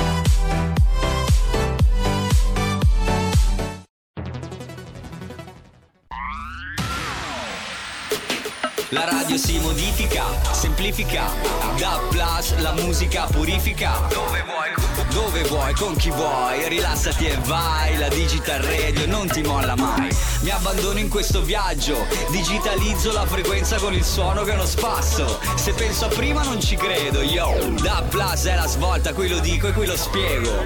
Digital Radio, il suono perfetto. Dub Plus. Anche RPL, la tua radio, è in Digital Radio. Andrea Rognoni è lieto di annunciare l'uscita del suo ultimo libro, Il pensiero leghista, storia e prospettive delle idee della Lega, edizioni Italia Storica. Acquistolo a soli 18 euro. Richiedetelo al vostro libraio o scrivete a italiastorica-hotmail.com o chiama il numero 333 38 36 198. Carlo Fidanza, anche lui in Piazza Duomo oggi. Come commenti questa piazza? Beh, intanto una piazza civilissima con i distanziamenti, al contrario di quello che abbiamo visto con i sentinelli, ma è una piazza che vuole ribadire il no a una legge liberticida, una legge bavaglio, ribadire la volontà e la libertà di poter difendere un modello di famiglia che è quello della famiglia eh, naturale da qualsiasi tipo di imposizione ideologica per legge. Naturalmente ribadiamo la condanna a ogni tipo di violenza e discriminazione, quella che va nei confronti delle persone omosessuali, così come quella che avviene nei confronti di chiunque altro sia oggetto di episodi di violenza, le leggi italiane già tutelano queste persone e contrastano in maniera forte questo tipo di eh, reati e quindi riteniamo assolutamente inutile e dannosa una legge che vada a normare in maniera specifica un reato che non esiste introducendo dei diritti surrettizi che eh, rischiano invece di appunto diventare bavaglio nei confronti di chi la pensa diversamente. Grazie mille Carlo Fidanza per RPL. Stai ascoltando RPL. la tua voce libera, senza filtri né censura. La tua radio.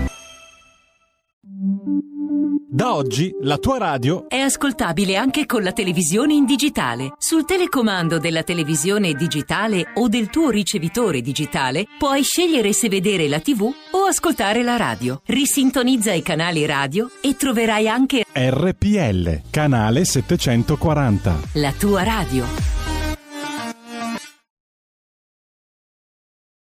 Rientriamo, rientriamo. Allora, parecchia carne al fuoco perché facciamo così. Allora, intanto vi do un sondaggio di termometro politico. Si è parlato molto il calo, il calo della Lega. Il termometro politico lo sapete da anni, da anni.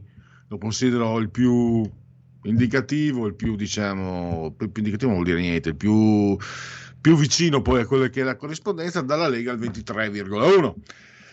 PD 19,4, Fratelli d'Italia 18,7, 16 per i 5 Stelle, 6,5 per Forza Italia, 3 per Calenda e 2,8 per Italia Viva di Renzi. Ma adesso direi di partire con eh, la sigla del Dite la vostra che io penso la mia. Dite la vostra, che io penso la mia. Il telefono, la tua voce, allo 02 6620 3529. Anche al numero di WhatsApp 346 64 27 756.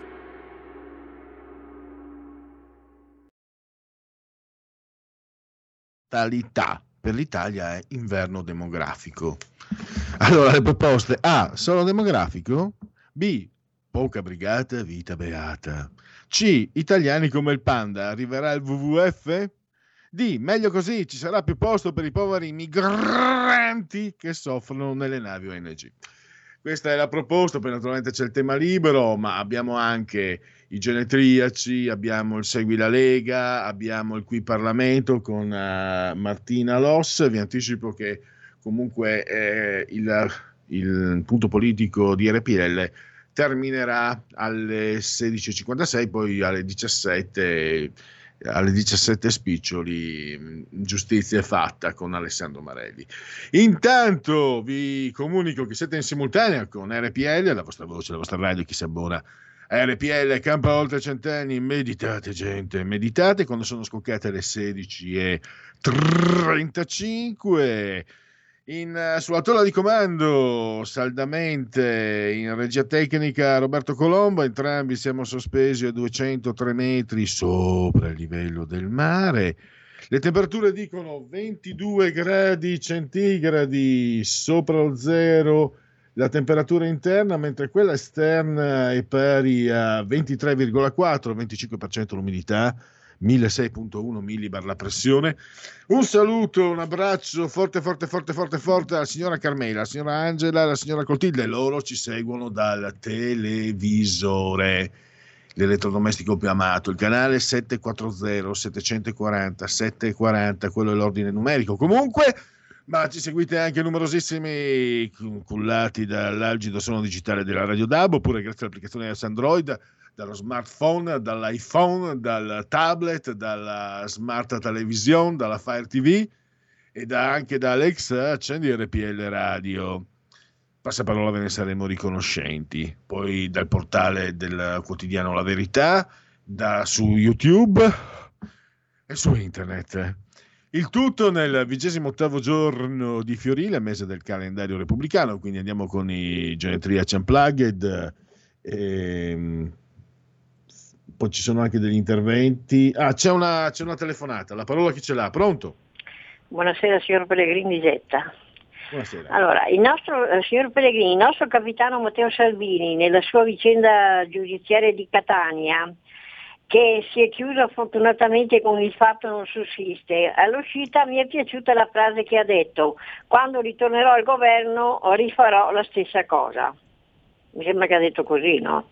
Sì. Che ne dice lei? Ecco, Mario Draghi ha provato ad ottenere dai partner europei un maggior coinvolgimento, ma ha ottenuto e ha trovato orecchie da mercante. Dunque, signor Pellegrini, la palla resta a noi.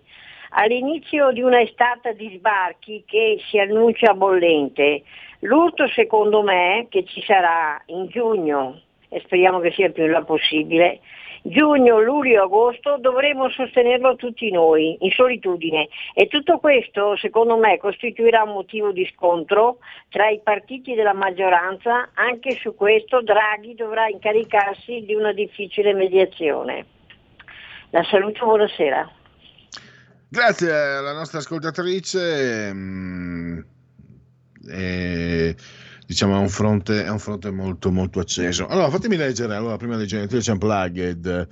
Eh, Fabio scrive: Infatti, alle multinazionali non bisogna toccare il profitto, vedi la barilla, e così anche agli artisti.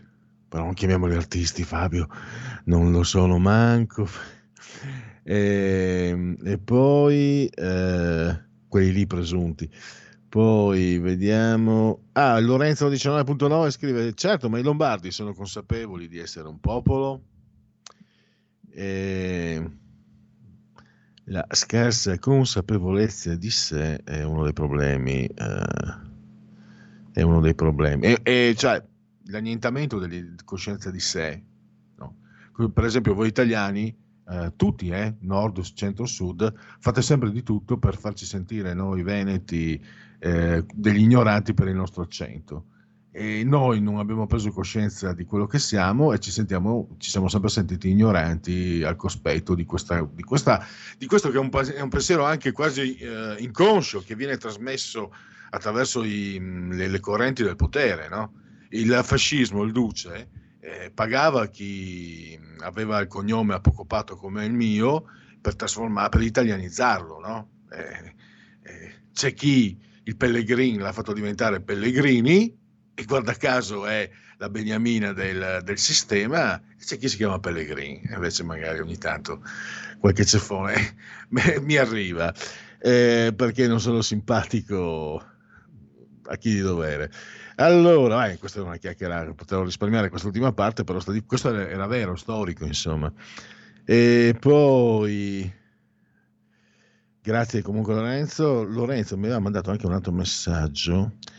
Vedo con preoccupazione persone completamente fuori di testa che ci impongono via social cosa sia giusto o sbagliato, cosa dobbiamo dire o cosa non dobbiamo. Tutto in nome dell'uguaglianza e dei pari diritti. Dei pari diritti. Elisabetta Canalis è tornata a parlare del politicamente corretto, l'ha fatto attraverso le storie del suo profilo Instagram. Vabbè, eh, l'ultima frase eh, eh, andiamo oltre perché è un possessista, è un complimento, ma un possessista. Comunque concordo completamente. Sono completamente d'accordo con lei, signor Lorenzo 19.9. E i genetiliaci dicevamo, oggi è il vigesimo ottavo giorno di Fiorile, mese del calendario repubblicano per i gregoriani. Mancano 228 giorni alla fine e oggi è lunedì, lunis 17 maggio, Vixi. Allora, eh, anno domini 2021-2021, giornata delle TLC, telecomunicazioni, ma pensate un po', e giornata contro l'omofobia.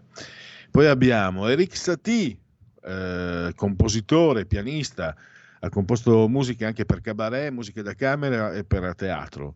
Eh, forse anche per Jean Cocteau, credo. No, no, no, no, no, Cocteau, viene molto dopo. Per un- so che ha avuto a che fare, credo abbia avuto a che fare anche con eh, qualche artista futurista. Nous sont, nous tous des assassins, eh, come diceva il grandissimo Jean Gabin. Giulio Carlo Argan, eh, critico d'arte, sindaco comunista di Roma, che però eh, precipitò al rango di Cazzaro quando confuse i falsi, i famigerati falsi di Modigliani.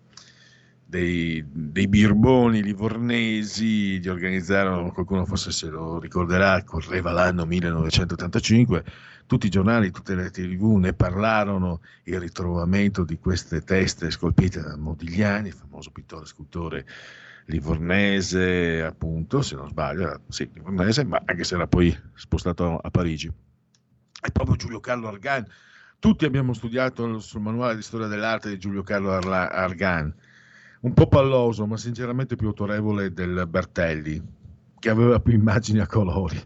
Però francamente i testi di storia dell'arte, eh, lasciamo stare, è meglio andare sulle vite eh, adesso non ricordo. Ma insomma, sta di fatto che lui aveva gio- giocato il suo prestigio sulla, sulla, originalità di queste opere, poi invece questi studenti dimostrarono di essere stati loro, riproducendo in trasmissione in diretta televisiva le stesse sculture. Ah, poi un, uh, un, grande tennista del passato, Tony Roche, eravamo io, Finella, ma Mario Pippo Sant'Anastasio, Teofilo Gianni Minà, comunque, Giorgio Bellavitis, un grande fumettista, il uh, Lasso di Picche con Pratt e Dino Battaglia. Dino Battaglia. a Venezia come disegnavano Tonino Raffa novantesimo minuto da Catanzaro e poi eh, Bill Bradford batterista progressive Yes Genesis King Crimson scomparsa eh, molti anni fa, è stata uno dei primi sindaci della Lega, sindaco di Alessandria, Francesca Calvo nel 1993.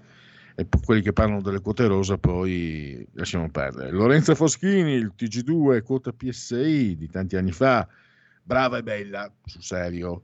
Compie gli anni oggi Francesco Nuti, Giancattivi, quale puppa pera, io chiara all'oscuro, Bill Paxton, eh, che era quello che cercava il Titanic nel film Titanic o Titanic.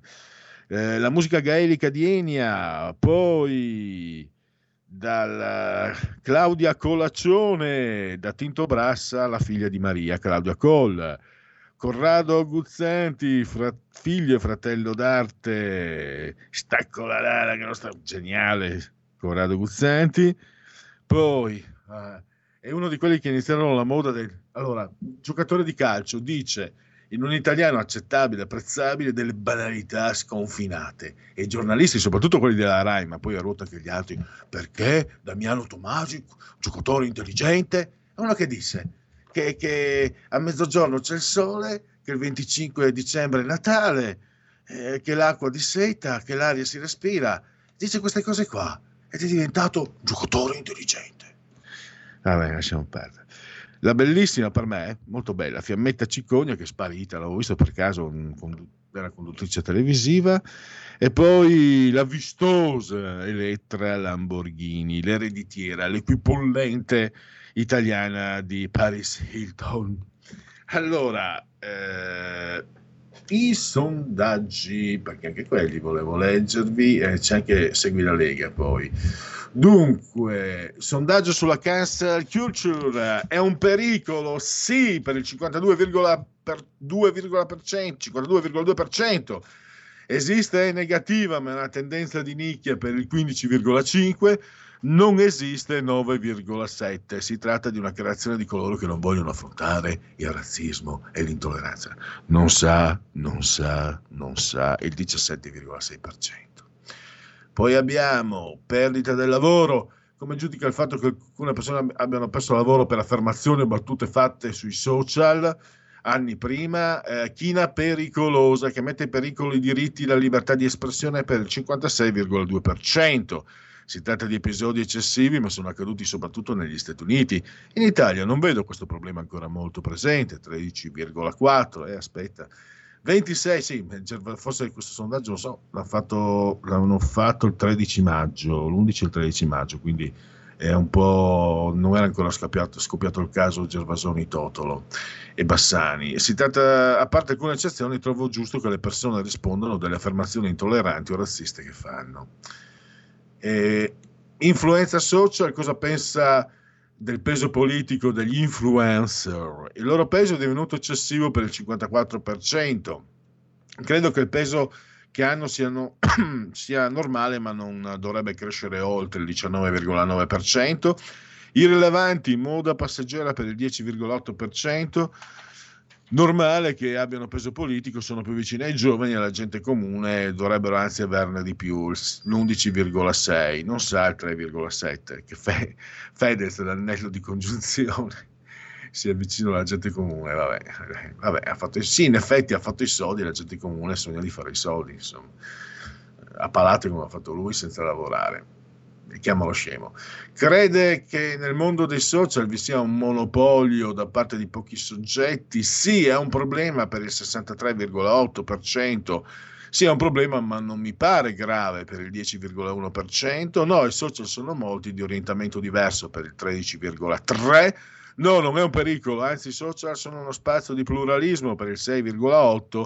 No, non è un pericolo, anzi se ci fosse davvero un governo mondiale da parte di queste multinazionali per me sarebbe meglio, lo 0,5%. Non frequento i social, l'1,5%, non sa, non sa, non sa, il 4%.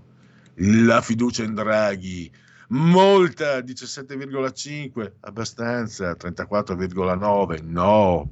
24,8, no poco 24,8, no per nulla 21,4, non sa, non sa, non sa. L'1,4%. Istat, eh, aiuto, richieste di aiuto durante la pandemia, nel 2020 le chiamate da 1522, il numero di pubblica utilità contro la violenza lo stalking, sono aumentate del 79,5% rispetto al 2019, sia per telefono che via chat, più 71%. E prezzi al consumo nel mese di aprile si stima che l'indice nazionale dei prezzi al consumo per l'intera collettività all'ordo dei tabacchi registra un aumento dello 0,4% su base mensile e dell'1,1% su base annua. E con questo credo di avervi detto tutto. Mi manca Segui la Lega, poi qui Parlamento. Mandiamo la sigla. Segui la Lega è una trasmissione realizzata in convenzione con La Lega per Salvini Premier.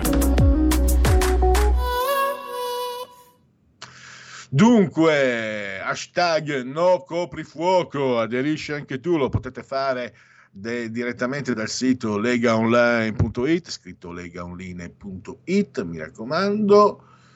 Mm, poi segui la Lega prima che la Lega segua te. Potete anche avere il riferimento, il D43, il codice della Lega per il 2 per 1000, D come Domodossola, 4 il voto in matematica, 3 il numero perfetto D43 per il 2 per 1000 e potete anche iscrivervi alla Lega Salvini Premier, è molto facile, potete pagare 10 euro anche tramite PayPal senza essere iscritti a PayPal, poi il codice fiscale, i dati e quindi vi verrà recapitata la magione per via postale, la tessera Lega Salvini Premier. Gli interventi degli esponenti leghisti alla radio e alla tv potrete vedere, audere, audire Riccardo Molinari, presidente dei parlamentari leghisti a Montecitorio, questa sera alle ore 21 TG2 Post, ovviamente Rai 2. Domani nel cuore della notte, cioè alle 8 del mattino, Rai 3, trasmissione storica, Agora, Laura Ravetto poi sempre domani in concorrenza, in concomitanza, sempre nel cuore della notte, cioè sempre alle 8 del mattino, però altra emittente, la 7 Omnibus, l'europarlamentare Marco Zanni. E poi, sempre in orario simile, alle 8.40, cioè Orante Lucana, su Canale 5, mattino 5, il presidente della Regione Veneto, Luca Zaia e ancora domani alle 9, quindi domani mattina mi raccomando alle 8 alle 9 concentrazione televisiva di presenze leghiste, l'europarlamentare Anna Cinzia Bonfrisco, Sky TG24, la trasmissione si chiama Start. E poi abbiamo ancora domani 9.40 il sottosegretario Beni Attività Culturali, Lucia Borgonzoni, la 7, l'emittente, la trasmissione Coffee Break, e non break come dicevo nel mio inesistente inglese, perché vive la France, che noi francesi sapete non sopportiamo gli inglesi, neanche i tedeschi, e, e, nessuno, e nessuno, al mondo sopporta noi francesi, meraviglioso. Allora, eh, comunque gli italiani non sono brava gente. Martedì, ancora domani, però il pomeriggio, eh, quindi non è più concentrato in quella strettissima fascia mattutina, alle 16.15, Sky TG24, Economia, c'è Dario Galli, nome storico molto conosciuto, amato anche qui a RPL. E infine passiamo a giovedì sera alle 21.20, dritto e rovescio, cioè siamo dalle parti di Rete 4, insieme al presidente della regione Veneto, vale a dire Luca Zaia. È una new entry questa sera alle 18 Rai News 24 potrete vedere e ascoltare il vicepresidente della Commissione Finanze Alberto Gusmeroli. Direi che abbiamo fatto l'unplay, chiudiamo con Segui la Lega andiamo alle conclusioni. Segui la Lega è una trasmissione realizzata in convenzione con La Lega per Salvini Premier. Allora, vediamo un po'. Questo, Lorenzo mi ha mandato hai un like. uh, vabbè, eh, no, c'è un'immagine, non riesco a girarvela. Vediamo se riesco a vedere eh, gli ultimi. No, perfetto. Siamo alla conclusione, vediamo gli ultimi aggiornamenti, poi vi faremo sentire eh, per qui Parlamento.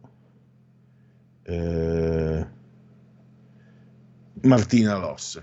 Cabina di regia e poi il CDM verso l'allentamento delle misure, l'abbiamo già visto, il coprifuoco alle 23, riaperture, eh, però avevamo detto che era, che era, una cosa da pazzi il, uh, allungare il, il coprifuoco, vabbè, eh, sono fatti così quelli di sinistra, che c'è, che c'è devo fare? Non li, neanche, non li, votano neanche più quelli di sinistra. E qui c'è Sonia Gray, quindi chiudiamo con uh, l'esplosiva sensualità di questa soubrette da Dago Spia. Vi lasciamo invece alle cose serie con cui Parlamento, vale a dire Martina Loss, tre minuti di Martina Loss e poi due minuti di Martina Loss, poi ci saranno le consuete diciamo uh, pause dalle 56 alle 17, poi dopo le 17 giustizia è fatta con Alessandro Marelli Buon proseguimento, domani versione light, eh, meglio per me, meglio per voi del punto politico, sempre alle 15, termineremo alle 16.30, poi mercoledì, giovedì venerdì invece la versione XL, peggio per voi e peggio per me, pazienza. Comunque domani ci risentiamo, intanto seguite quello che vi offre come sempre RPL. Grazie a Roberto Colombo, assiso sul di comando e regia tecnica e grazie soprattutto a voi per aver scelto anche oggi questa trasmissione. Qui Parlamento.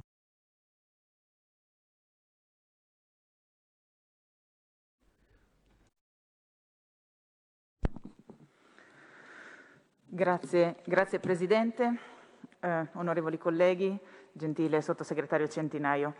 È un onore per me essere oggi qui con voi a, ad affrontare un tema che, eh, come abbiamo molte volte ribadito, eh, tocca nel cuore il nostro territorio e il cuore produttivo, il mondo agricolo.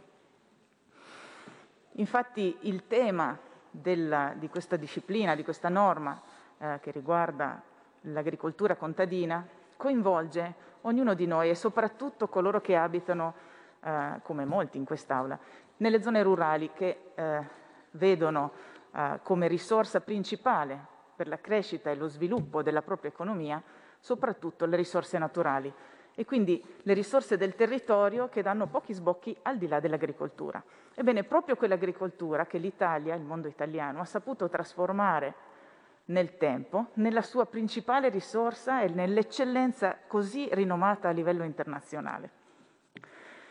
Quindi sebbene partiamo da un concetto umile della semplicità di un'azienda che con fatica lavora al territorio, sappiamo che il risultato finale è quello di portare a conoscenza di tutti la grande capacità di trasformazione di un duro lavoro in una grande eccellenza nazionale, quindi un orgoglio di un popolo. Qui Parlamento. Avete ascoltato il punto politico.